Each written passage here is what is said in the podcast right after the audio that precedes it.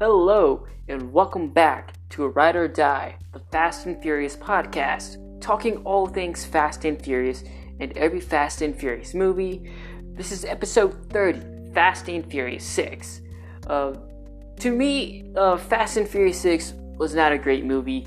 To me, this one seemed kind of boring. It really just drags through a huge chunk of the movie.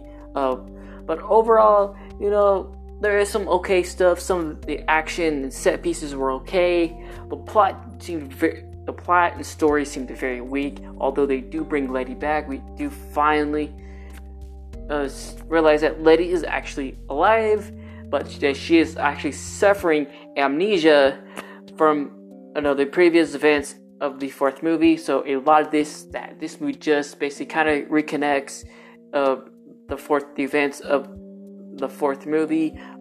We also finally see Brian O'Connor finally face his demons for what happened surrounding the events of the fourth movie, and of course what happened with Letty. But overall, you know, this movie just seemed okay. It just seemed kind of boring. I was not a fan of this one. After coming off of the excitement and the fun that Fast 5 was, but this one just seemed kind of a letdown, sort of a step down from Fast 5. But overall, of course, we do get Han back. My man Han, you gotta love Han.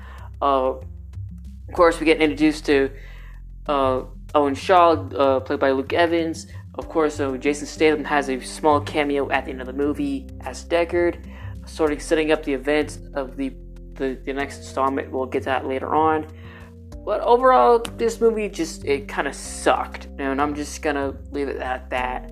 But overall, this movie it's pretty bad. So it's pretty slow. It's boring. It's not great. It was not exciting, or it's bad. So overall, yeah, Fast and Furious 6, is it a great movie? No. There are some problems with the movie, but overall, yeah. So this is gonna be it for me for this episode for Fast and Furious 6. I'll see you guys next time as we go to episode 31. We'll be talking about the extended version, the extended edition of Fast 6. So for episode 31, I'll see y'all back here on Ride or Die, the Fast and Furious podcast, talking all things Fast and Furious and every Fast and Furious movie leading up to F9, coming out June 25th of this year. So I'll see y'all next time. Take care, guys. Love y'all. Peace.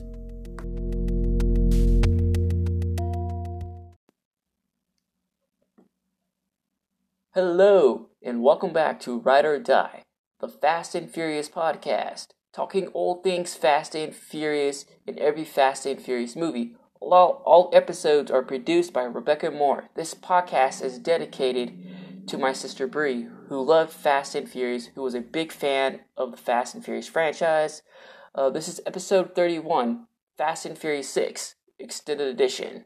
Let's talk about the Extended Edition for Fast and Furious 6. To me, the extended edition was very disappointing. It was not a great version. It just made the movie seem more boring. There was some stuff that was added that really did not need to be there.